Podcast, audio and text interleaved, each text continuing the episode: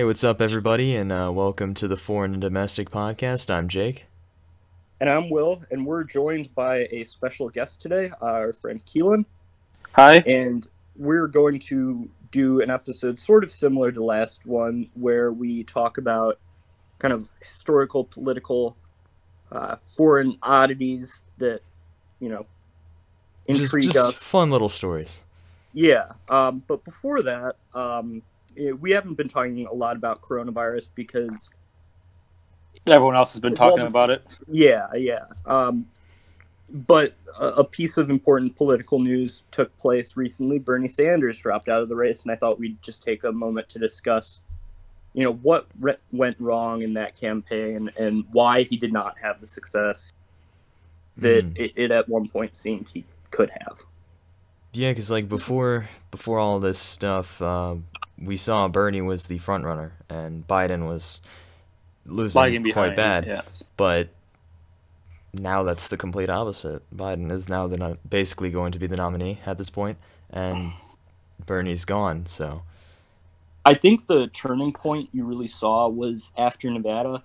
mhm. um, and directly prior to North Carolina. I mean, that's when all the consolidation was about to happen. And rather than like messaging to, first of all, there's this really simple thing that Bernie Sanders could have done at the beginning of this primary to just make it easier for him, which is become a Democrat, which Yeah. tends to help when you're running in the Democratic primary.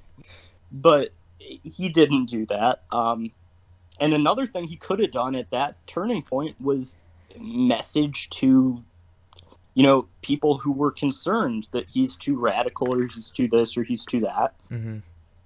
And say, actually, I'm not going to be all that different than a regular Democratic president. But, like, that's kind of off brand for him. So, what he did was there, there's this tweet that's been much referenced where it, it, he tweeted it right at that time, and it was something along the lines of I'm paraphrasing, but something along the lines of neither the Republican establishment or the Democratic establishment can stop us. Like, well, first of all, they did.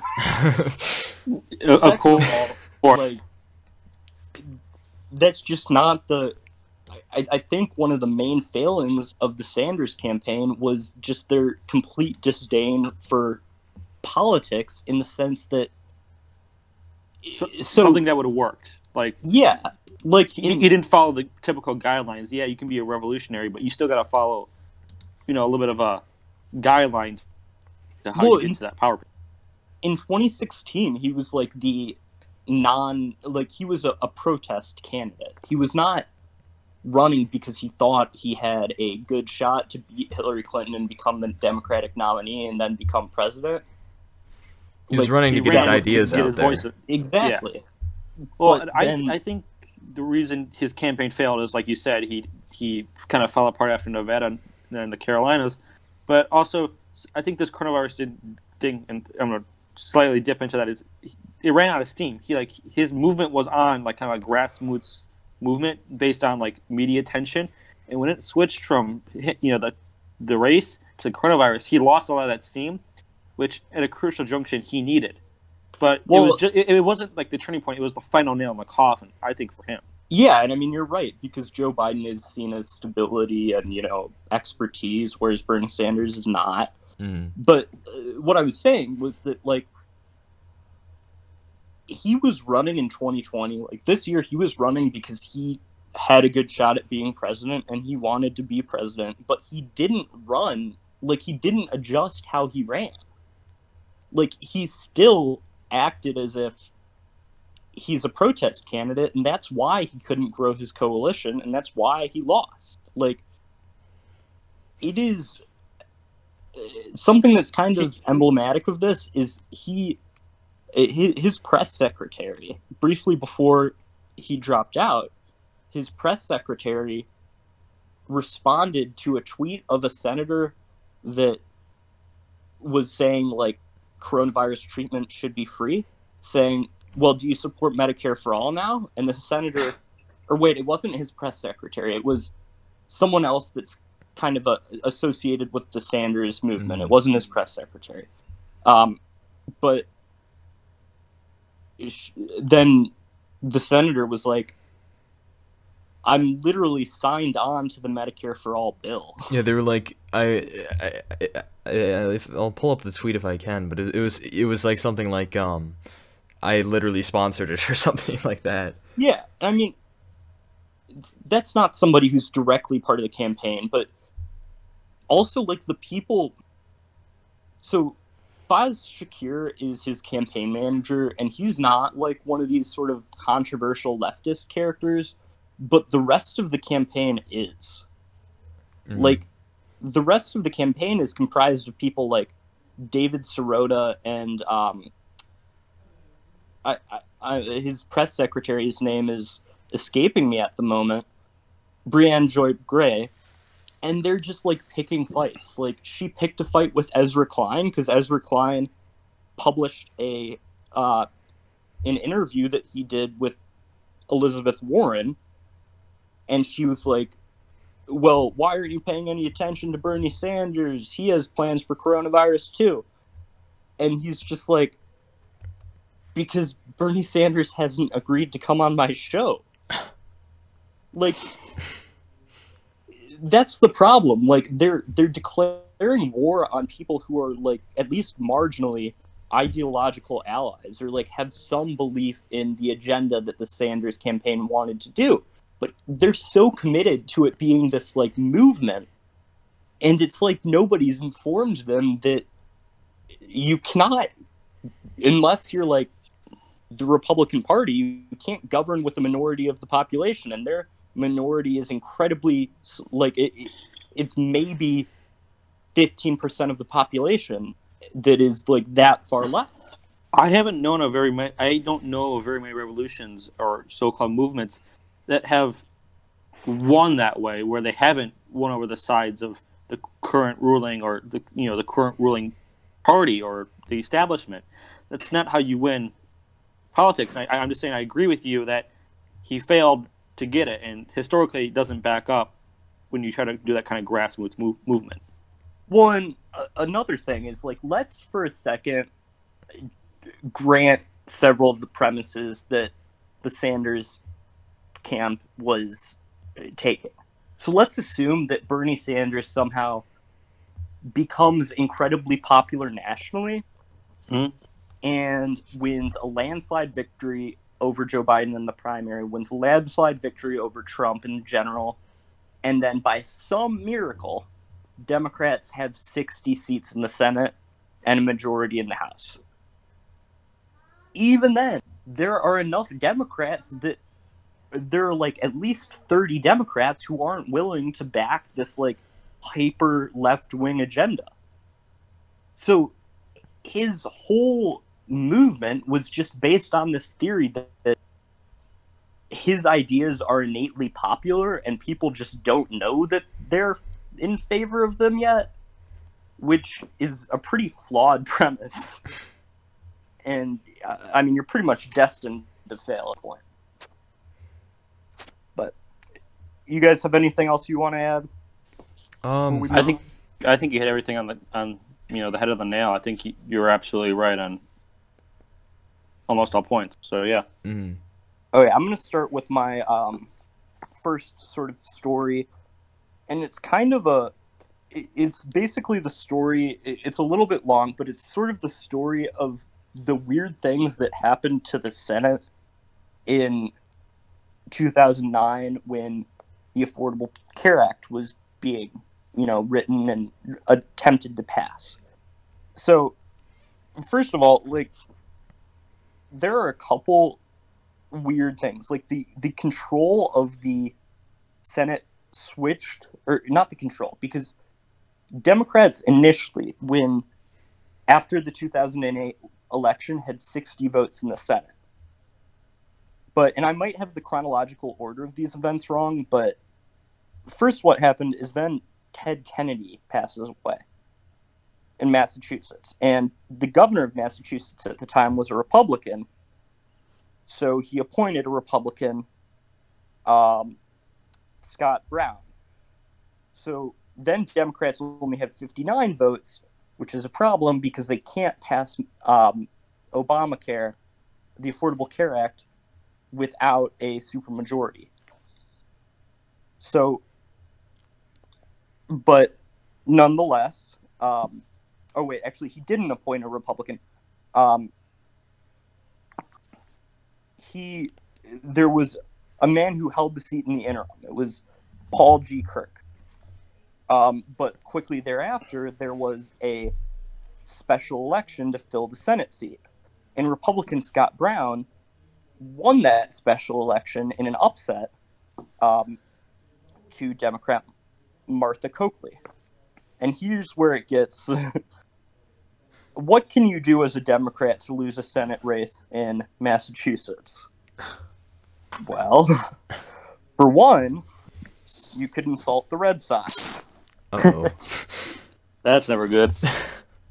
So she was criticized for leaving the state for a Washington fundraiser instead of campaigning, and she responded by saying, as opposed to standing outside Fenway Park in the cold, shaking hands, um, she also referred to Curt Schilling, who I, I don't know how into baseball you guys are, but is like a future Hall of Famer and one, one of the greatest Red Sox pitchers Mm. uh, of all time. It also has some political opinions that I very much disagree with, but basically, so he was speaking out against her, and he she referred to him as another Yankee fan. Oh, Ridiculous. No. She was a, a Red Sox star. So she essentially that happened. Um, she lost that seat. So then there's 59 votes. Now we come to Arlen Specter, the senator from Pennsylvania, who was at the time a Republican. He, however, switched uh, parties to give Democrats a supermajority yet again. Um, and let me see. I don't recall. I have to check, but I'm pretty sure that Joe Lieberman. So, Joe Lieberman, I believe, voted for the Affordable Care Act eventually, but he was not on board with uh, public option. He basically nixed a public option. Um, but he became an independent during that time. So it was like a very weird period in the Senate where a lot of wacky stuff went on. And then eventually, the Affordable Care Act was passed. And one of the votes. So here's something you kind of need to know about the before times in American politics. Like, there used The to be a lot of Before times. well before like hyper polarization and there used to be a lot of politicians who like were not from states that in like presidential elections would vote for democrats but like were elected democratic senators you know what i mean Mhm. Yep. so one of those politicians. That's that's what allowed democrats to get um, 60 senate seats because there are a whole lot of senate seats in like for example for this example nebraska that were held by democrats um, so one of those democrats was ben nelson. And he being in a difficult state with reelection coming up he um, was a it, it was difficult to get him to vote for the Affordable Care Act. So they offered him some incentive to do so. Um, and he was the 60th vote they had to get to end a filibuster and pass the Affordable Care Act um, through the Senate. So what Democrats did was they added a provision to the bill that provided full and permanent federal reimbursement for the expenses that Nebraska would incur in its mandated expansion of Medicaid eligibility. Basically, Nebraska gets to expand Medicaid for free. Mm. Wow. So this is called the Cornhusker kickback. It's derided and stuff. So, but what's crazy, I'm like you can have issues with that, like on merit, that like certain states shouldn't get special treatment or whatever. But the crazy thing here is that, and this is what really signaled the demise of this era in politics, where you'd have politicians who were Democrats from red states, but they, you know, worked hard to secure, you know, special treatment for their state and therefore were broadly popular in their state. So he had been one of the he, he had had the highest approval rating in the Senate of 78% among Nebraskan voters prior to this. But then the Republican governor of Nebraska denounced um, the quote unquote Cornhusker kickback and, you know, raised the issues that you would expect to be raised. But what's crazy is basically Nelson got his, his approval rating fell by almost 40 points to a point where he would decided not to run for reelection. So like how crazy is that? The, the voters who were securing special treatment are just so opposed to it that he becomes unpopular when he was incredibly popular prior. Yeah. So, So they I- didn't want that special treatment, so they kicked him out. Basically. Man, that's gonna be like the worst like feeling in the world. It's like I did this for you guys. Yeah. Wait, I'm getting kicked out. Yeah. Like, I mean, it wow. was tough for him. But okay. All right. Um. Well, I got, I got a a short one, but it's uh, quite funny. This was this was actually uh, recent. Um. So we're all familiar with the U.S. Department of Agriculture, correct? Of course. The very Great. minor one, yes. Great organization. Um, so uh, on their website, they it, they have a thing uh, with regarding like importations of agriculture and exportations, and so um, their website uh, on this section listed that the nation of Wakanda uh, had a free trade agreement with the United States. Now, if you're familiar with the Marvel Universe, Wakanda doesn't actually exist. Um, it is the nation that Black Panther uh, takes place in. Um, but uh, nevertheless, it was on the website, so there's that. Um, uh, the error, quote unquote error, uh, was removed in mid December of last year, um, and a spokesman for the USDA said that uh, the inclusion of Wakanda was, uh, quote, part of a test that they were running. How true that is is up for debate, but there you go. the The story of the Kingdom of Wakanda's uh, trade treaty with America. It's insane. What are their primary exports, you know? Uh, I mean, I've never seen the movie. yeah, I haven't either, but Yeah. I, I have, and um, it, it's not agriculture; it's a rock. So, like, I guess the test would be how knowledgeable or how observant are the American citizens on can you notice a fake country in our countries listed on our website? But Yeah, I don't know. I, I think it was just some employee playing a prank, probably. likely. and I, I really hope they didn't get caught because it'd be like one of the best. Go- I, I got you government pranks ever. Yeah, I mean, Well, who so I- knows? I have a story, and it's um, it's it's it's more of a funny one. It's uh, it's about Winston Churchill's "I finally got you," and it's it's not really politics, but you know, it, it's just a funny story, and this, Yeah. it really shows Winston Churchill's sense of humor. So when he died, since he was such a monumental politician, he got a state funeral. So it was laid in Parliament for a couple of days, and then you know, interesting story. Actually, went up the Thames and back down it, and all the cranes on the Thames lowered their crane in in solidarity. But the the real kicker is is usually they go from I think it's either um, the um, it's the station closest to uh, Parliament. I think that's um, either Piccadilly or Jubilee. But he had it specially routed to a different subway station, to Waterloo Station Mm. and that's where all the you know important members of state, foreign and domestic would you know since he's a military hero, give him a salute. And Charles de Gaulle was there, and so you have Charles de Gaulle, a Frenchman, and, and you gotta remember, I've seen the footage of this thing, and Charles de Gaulle is not a very good-looking guy. So you know, any, any, any French people out there, I, I'm hoping I don't offend I don't offend you, but you gotta admit he's not a very good-looking guy. so you see Charles de Gaulle in a in a military suit, full military honors, under a sign that says Waterloo, saluting a British prime minister as he passes through to his family graveyard plot.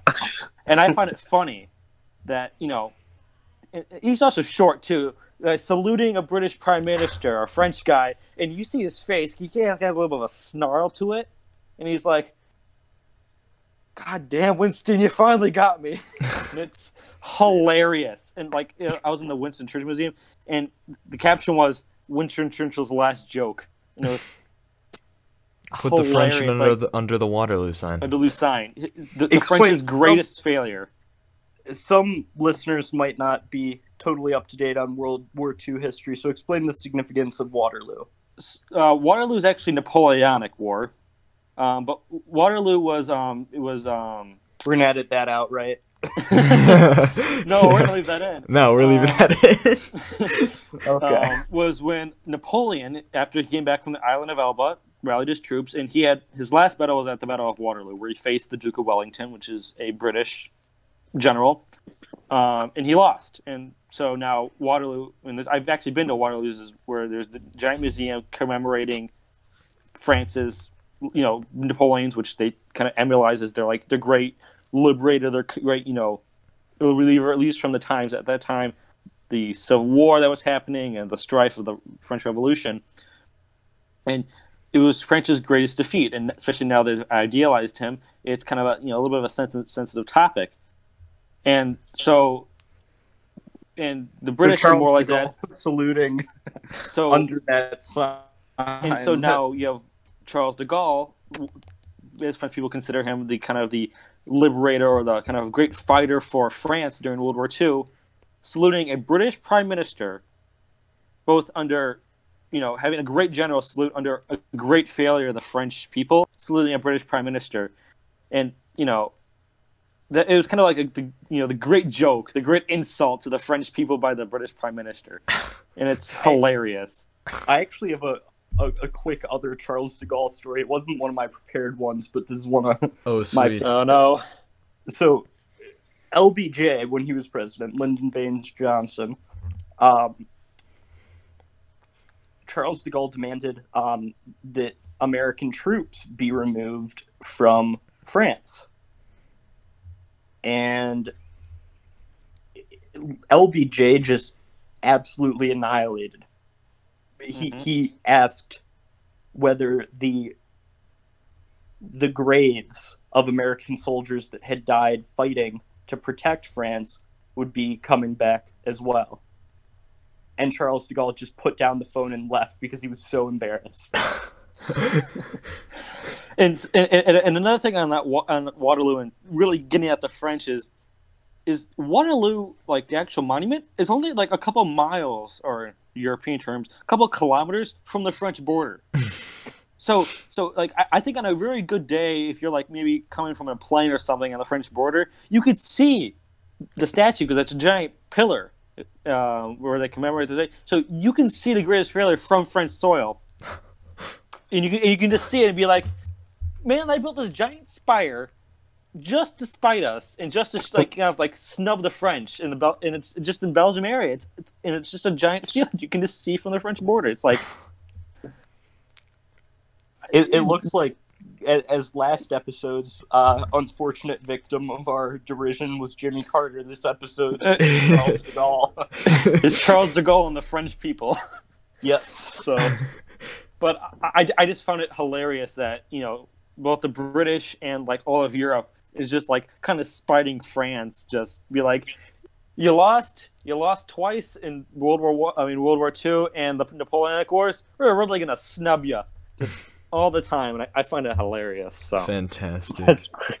All right. Well, taking the attention away from the French, we're gonna go to the Philippines, where they have an equally uh, easy easy to make fun of uh, president uh, Rodrigo Duterte.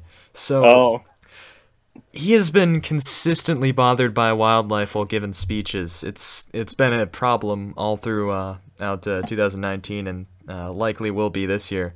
Um, so the most recent occurrence of such an instance happened in September of last year in 2019, uh, where Duterte was attempting to give a speech against uh, human rights groups who were critical of his brutal war on drugs in the country. If if you're not aware, um, Duterte has um, the policy of yeah, let's just shoot all the drug dealers and call it a day. Um, and his government is alleged to uh, back death squads as well. So uh, that's uh, the type of person we're dealing with here. So during this speech, uh, which was in front of a lot of military officers, um, he was interrupted by a gecko who kept making a lot of noise. And so Duterte, in the middle of the speech, turned and asked one of his officials, um, or said to one of his officials, "You brought a gecko in here," and uh, everything that was happening kind of uh, made the entire crowd uh, start laughing. Uh, the crowd, which was full of uh, Philippine army soldiers. Um, but this isn't the first occurrence of that. Uh, previously, Duterte had a cockroach crawling in his shirt during a speech in May of 2019. Um, the speech was dis- designed to discredit an opposition party, um, and when the cockroach was rem- removed, he joked that he was a supporter of the opposition party. So, um, but th- it doesn't end there. Uh, in oh, July, uh, during a speech where he was going against the Catholic clergy, another um, enemy of his, um, a fly kept buzzing around his head, and once again he joked that it was sent by the Catholics. So, I mean, he is in the Philippines, though. I mean, there are there are bugs everywhere, but especially in human environments. Indeed. What's like like what's the biggest mammal on like in, in the Philippine Islands? Like I, I kind of want to see like kind of like walk up to him like like snuggle like right next to him or something, or like like like like like bring in a kangaroo and have him kick him in the eye or something, you know, kick him a little bit. Be like a really, it'd be a really good uh, political stunt. Bring in a kangaroo so you can kick you, sent by the opposition and He'll probably send one of his death squads after you if you did that. Oh, you know, no. my theory is that these animals were all sent by former President Barack Obama after Duterte rather famously called him a son of a whore. oh, likely, so, likely. I, I, am gonna see Obama like say like after like the uh, he signed the healthcare bill line. Just goes up to advisor. Uh, next time, send a flyer or a cockroach in. You know, just to really get at him. And he just yeah occupies all of his time just trying to get back at this prime minister or president. Yeah. Yeah, I mean that if Obama was a vengeful person, maybe, but yeah. Wait, so he isn't? not that I've heard. so my, my next story is about one of the would-be challengers to former President Barack Obama in 2012. Uh, former Texas Governor Rick Perry. Uh huh. And you might recall that his most famous moment in that campaign was as part of a debate. He got all wound up and he um, he was looking to build his conservative credentials and he pledged to eliminate three government agencies as part of his policy to cut federal spending. Uh. He named the Department of Education. He named Uh-oh. the Department of Commerce. But then he couldn't remember the third agency. Oh no. He said, and I quote, "I can't." The third one, "I can't." Sorry. Oops. So this is this has been immortalized as Rick Perry's "Oops" moment. Um, which you know people people make mistakes, but this is this is rather funny if you're proposing a major policy platform. now the story does not end there. Uh oh. Perry um, has had other jobs in his. Uh, he he then ran for president in 2016. Uh-huh. He did not get all that far. Um, he he was kind of he he he early on he got a momentum. Time magazine said that everything is aligned for him to become the nominee. Um, but a lot of the oxygen of like the base that he was pe- appealing to of sort of evangelical Southern voters was sucked up by Ted Cruz uh, in the primary, and you know it, it's typical for former presidential cabinet uh, candidates to hold um, cabinet positions in the their eventual party nominees uh, administration. So on December 12th, 2016, it was announced that Rick Perry would serve in Donald Trump's cabinet. He would serve as Secretary of Energy, Uh-huh. the department that he forgot he wanted to eliminate. Oh. Oh my god. oh, So- beautiful. he he's no longer um he, he resigned in October of 2019. Uh but yeah. Oh my god. How ironic. all right. Um, I got another kind of short one, but uh, we're all aware of Siri on uh, y- your iPhone if you have one, or if not, you're still probably aware Yeah. of it. Well, Siri uh, is a supporter of Bolivian protests. So uh, back in November, obviously, uh, there's widespread po- protests against Bolivian President uh, Evo Morales uh, because he was accused of election fraud, violating term limits, and going against a public referendum telling him not to run again. So, um, the protesters there uh, referred to Morales as a dictator because he was trying to keep on to power. Um, your whether you like him or not is up to you, but uh, Siri certainly did not at the time. So the Spanish version of Siri uh, briefly also referred to him as a dictator. So um, when asked who the president of Bolivia was at the time, Siri would state, uh, "quote The dictator of Bolivia is Evo Morales." Um, after this issue was uh, discovered, uh, quote unquote issue, Apple shortly released an update and changed it. Um, but still, I mean, I don't disagree with Siri. Evo Morales, not a great guy. No, he's not. Speaking of, uh, by the way, he uh, he did quite a but okay. So I, I, I want to go through the story of a political figure, uh, erstwhile politician that I think is now just living his best life, and that is Joe Scarborough. all right. So you might know him as the co-host of Morning Joe on MSNBC, but he was once upon a time a congressman from Florida. He eventually resigned to spend some time with his family, um, and he got into news, and this led to him um, getting an, a news show on MSNBC, Morning. Well, he also um, eventually, you know, developed a relationship with his co-host. They both got divorced, I believe, and they, um, in, I believe, not that long ago, a couple years ago, they got engaged, and um, they had a sort of up and down relationship with Donald Trump throughout the past couple years. Um, during the primary, he would often call into their show and they'd talk to him and he'd say outrageous things. Um, and but now that Trump was elected, um, they were becoming increasingly anti-Trump, um, and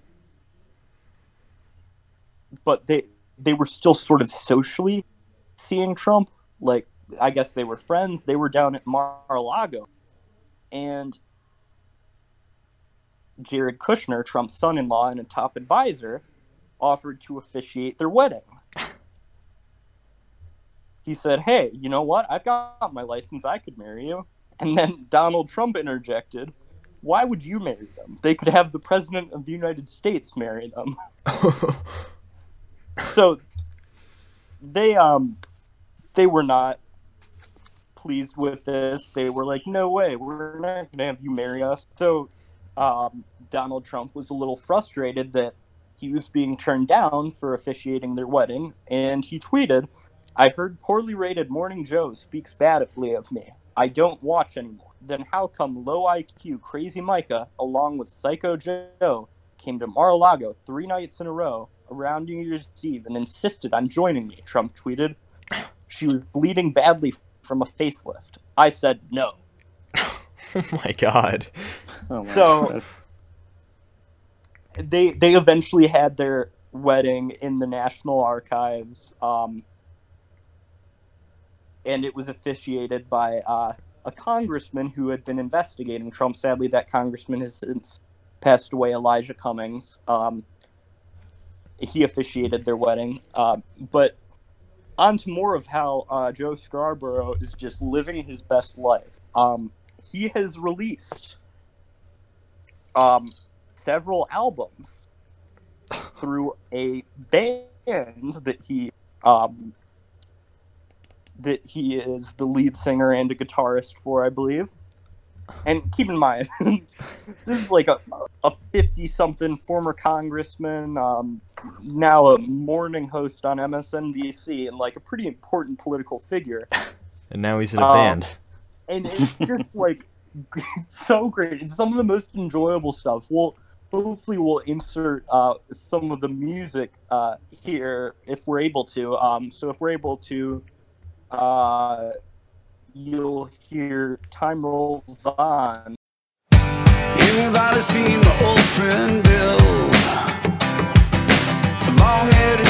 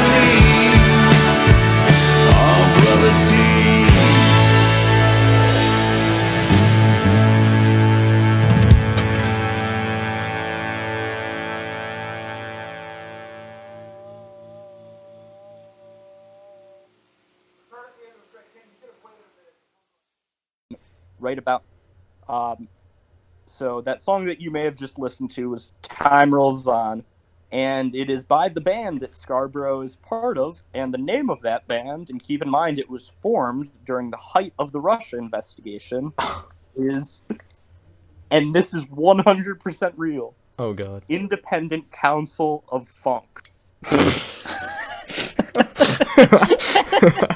Alrighty. Oh boy. So, yep, that's and they're um on Spotify. Their uh, I don't know their their image is a drawing of Robert Mueller with a thing over his face with the letters ICF for Independent Counsel of Funk. So that's I and I, I kid you not, there were a couple of years ago, like music's pretty. It's I, it's not bad. Uh huh. I had a phase a couple years ago, like a year or two ago, where I I listened to it a deep because a I just thought this is like the craziest thing ever, and also why not? It's not bad music. Hey, there you go. So, So I just remembered one. Uh, are you done? Sorry. yeah, All right. I just remembered one off the top of my head. It was uh, under George H. Uh, Bush, the first one, the, Mhm. the one termer, is Vice President Dan Quayle. And uh, he was visiting a, I believe it was a preschool. And, you know, he was you know, working with the kids, you know, kind of doing that kind of public, you know, doing the public thing, right? Mhm. And this one kid spelled potato, and he spelled it right. But Dan Quayle said, "No, no, no, no, no, no. It, it it's uh it's uh OA, not AO." and th- this was public. You know, it was it was being recorded, and he got blasted by the news. You know, George H. Bush's um, Vice President Dan Quayle spells potato wrong and tries to correct a kid over it, and like he got blasted because it, it, have you ever heard of Dan Quayle after that? No. I mean, no, because he, I he, he quit because he couldn't spell potato. so Wow. I, I, I just I just like that publicly. You know, it wasn't like you know it was off air or anything. It was on recording, and I, I have never seen the recording, but I've seen, I've read stories about it. He spells potato wrong, and like it's just like oh my god, dude! Like you're the vice president and you spell potato wrong, and you try to correct the kid over it. there there were some pretty silly scandals from the H.W. Bush administration. Um, two of my favorites are when it was leaked that the, pre- that President George H.W. Bush did not like broccoli. Oh And yes, I remember that, one. I mean, try to keep in mind that this was the 1990s, not 2016, where like that wouldn't even, you know. But that was actually a scandal. like that was the thing. Uh, it's it's one- like when Bill Clinton was running, or I think it was Bill Clinton, or it might have Yeah, been Kennedy. I have no idea, but someone was running and everyone was concerned because he was a Catholic. oh yeah, it, it that- was that Kennedy. Yeah, it was Kennedy. Yeah. Yeah, that that doesn't happen so much now, but back then there was a real concern that the Pope would be controlling the U.S. Yeah. Dude, like, so like kind because he was Catholic, and like I think after Kennedy, no one really cared, but also it's like, what the Pope? Yeah, he doesn't do very much, so like it's every very big of a thing anymore. Exactly. Yeah. Uh, another of my favorite H.W. Bush uh, scandals, if they could be called that, is um, when he was touring a grocery store and he was intrigued by this new technology he was being shown.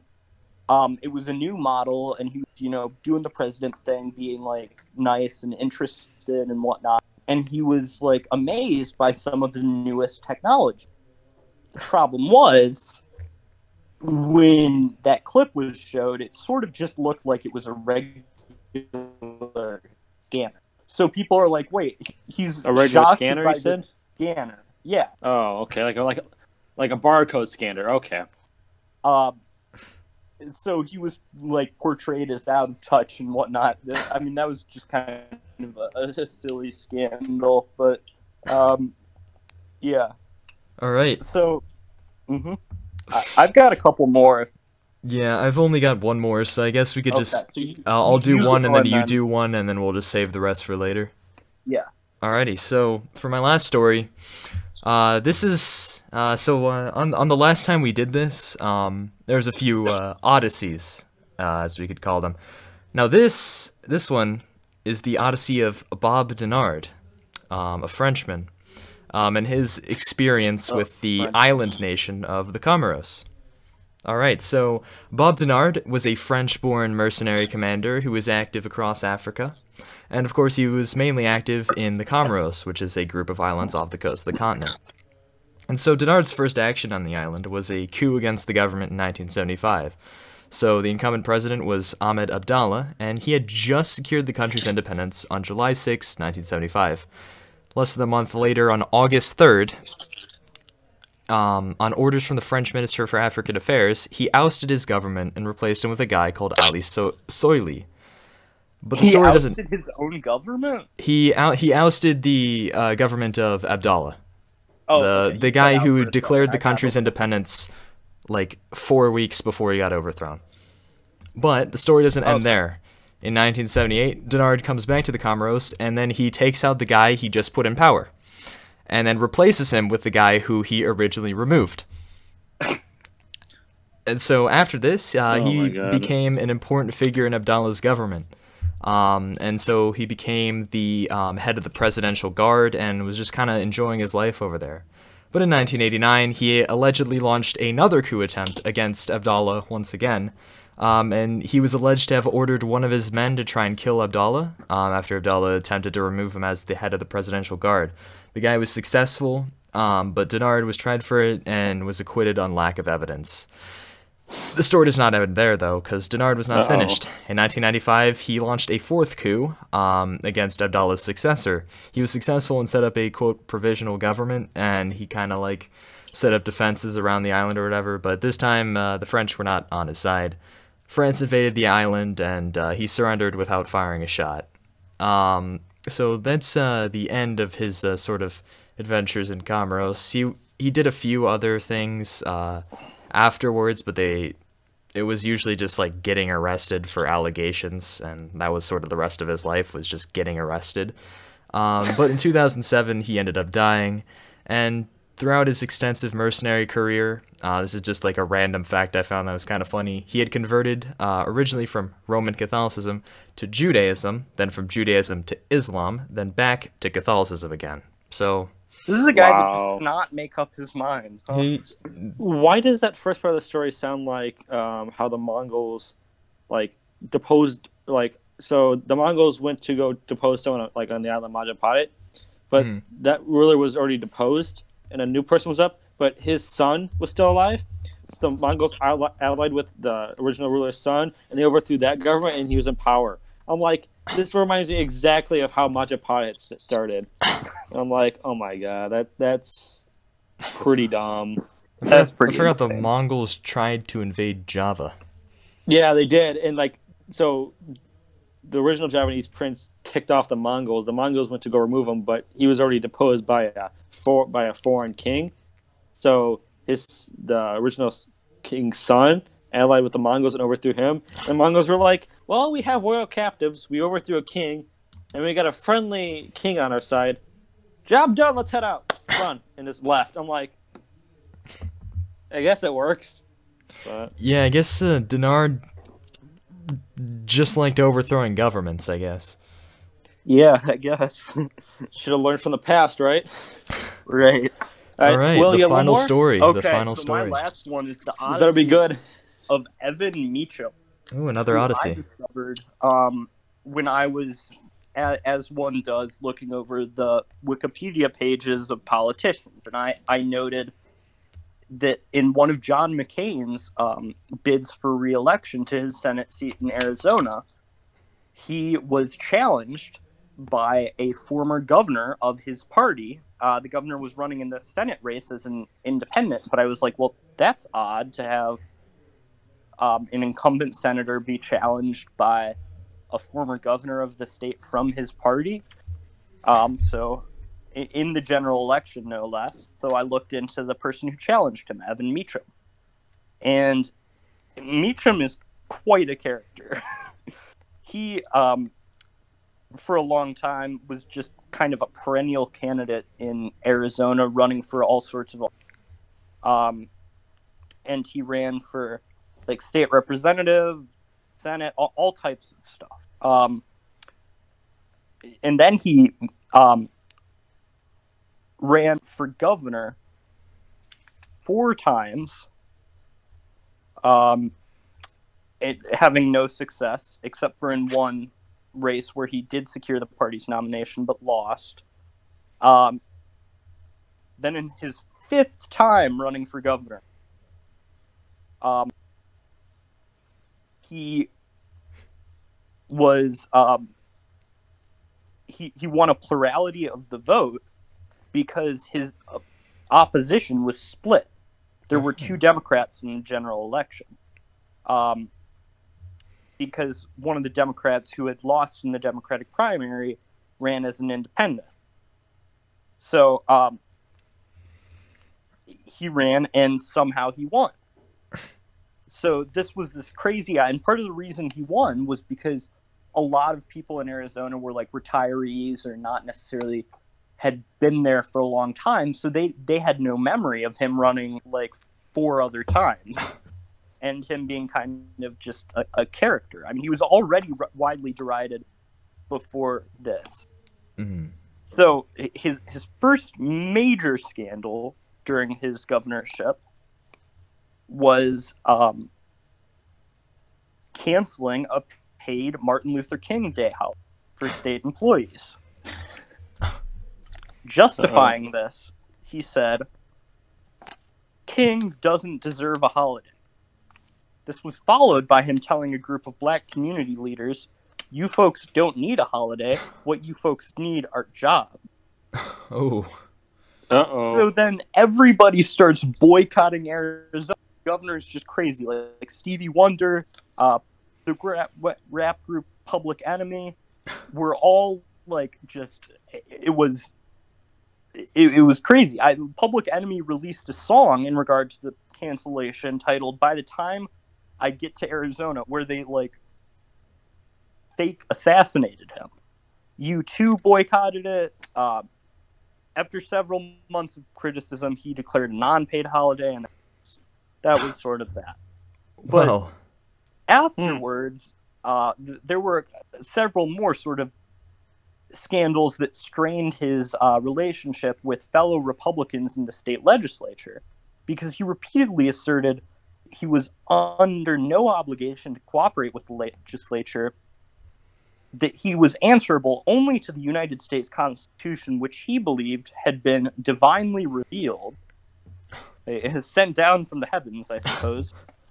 and some of the things that the people that in the legislature, his fellow Republicans, were some of his appointments to key positions submitted without consultation to legislative leaders. Examples include Alberto Rodriguez's choice to head the Department of Liquor Licenses and Control, who was under investigation for murder, Oh. the director of the Department of Revenue, whose company um, owed $25,000 missed employment compensations, and last but certainly not least, um, the prisoner or the supervisor of prison construction who had served time for armed robbery. Oh. Oh, actually, there's one more. Um, Uh-oh. his education advisor told the legislative committee if a student doesn't want to say, or if a student wants to say the world is flat, the teacher doesn't have the right to prove them otherwise. Why does this sound something that happened like like like just like a back roads town in Idaho? This sounds like, a bad comedy skit. I, I, and there's more. this, it, it I gets have heard comedy skits that sound like this. This is why it's so befuddling to me. Like, I, I think Loading Ready Run, it's a comedy group in uh, Canada, literally had a sketch where the guy was a flat earther and he got elected. I think he, got elected to power, and he elected all these whack jobs who believed in failure, regardless of his uh, regardless of their experience. This is just befuddles me. It's like, oh my god, So he, where do you find also, these guys? he also became deeply unpopular through some other incidents, um, claiming where he claimed that high divorce rates were caused by working women, claimed that America is a Christian nation to a Jewish audience, and said that a group of visiting Japanese businessmen got round eyed after being told of the number of golf courses in Arizona. oh my god. Yeah, This isn't the 40s. You, okay, this this thing's gonna sound like it's from the 1840s. This next one. Oh no. Oh, In no. response to claims that he was racist, Mecham said, "I've got black friends. That's a classic. I employ black people. I don't employ them because they're black. I employ them and get ready for this because they are the best people who applied for the cotton picking job." oh. Oh my god. I thought it was I thought it was gonna be like, oh yeah, they're the best people for the job, but no, he goes right for it. No, Oh, I thought he would say like like the like the cheapest labor or something. Like that's like slightly It's worse. than it started thought he was off it started off become it started off being good, like you thought it was gonna be, oh, I employed them because they're the best ones for the job, but no. he had to throw in cotton picking. oh no. He, Wait, he wait, also wait, had This a. is Arizona. Co- uh, Wait, is co- can cotton grow in Arizona? I don't think so. I, I guess so he also had a, a difficult relationship with the press, um, mainly because not very few, if any, I'm not quite sure, but the majority of the major newspapers in the state endorsed one of his opponents. Uh-huh. So he had deteriorating relationships to the pre- with the press to the extent that he had John Kolbe, a political columnist for the Phoenix Gazette and the brother of a Republican congressman from the state of Arizona. He had him declared a non-person, which I, I don't know what the, I mean. I, I think the effect You just don't that- exist. You, you just don't exist if you're a person. the effect of that was he could no longer come to press briefings. But like, how do you how do you declare someone a non-person? Appar- oh. okay, you're so not here's the. Wikipedia definition of non-person. Uh-oh. Non-person is a citizen or member of a group who lacks, loses, or is forcibly denied social or legal status, especially basic human rights, or who effectively ceases to have a record of their existence within a society. What the hell? This is just like 1984. Like, no, no, bye. You're just gone. You, like, you don't exist. 1984 though, and it, it gets. So another incident occurred during a televised event in which questioned the governor's integrity, and he replied, and I quote. Don't you ever ask me for a true statement again. oh no. Welcome to America's funniest home videos. Oh, So- man. Oh my god. this guy was also super paranoid. He he thought people were eavesdropping on him. He thought all this stuff was happening. Um, all the while, his craziness was causing the state to be like uh, to go into the tank. Um, Isn't there like a protocol to remove governors or something? a what? Isn't like a protocol to remove like insane governors or something? We'll get to that. Uh oh. so one of the cancellations was an NBA Association convention in Phoenix. In response to the cancellation, Mecham was quoted as saying, "Well, the NBA, I guess they forgot how many white people they get coming to watch them play."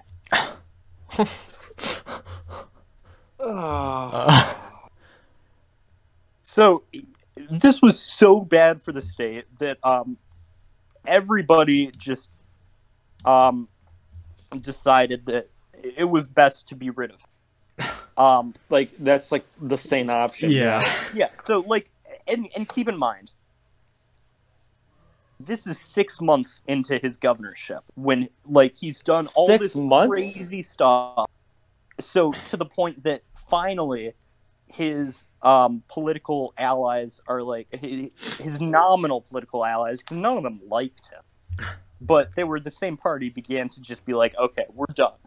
So legislator um, legislature members um, met to discuss the uh, governor's image problems. And then several months later, major politicians from the Republican Party started calling for his resignation, led by U.S. Senator Barry Goldwater. so, like, big stuff. And that was followed by Congressman Jon Kyl, who would later be a longtime senator from Arizona, and also John McCain. Hmm.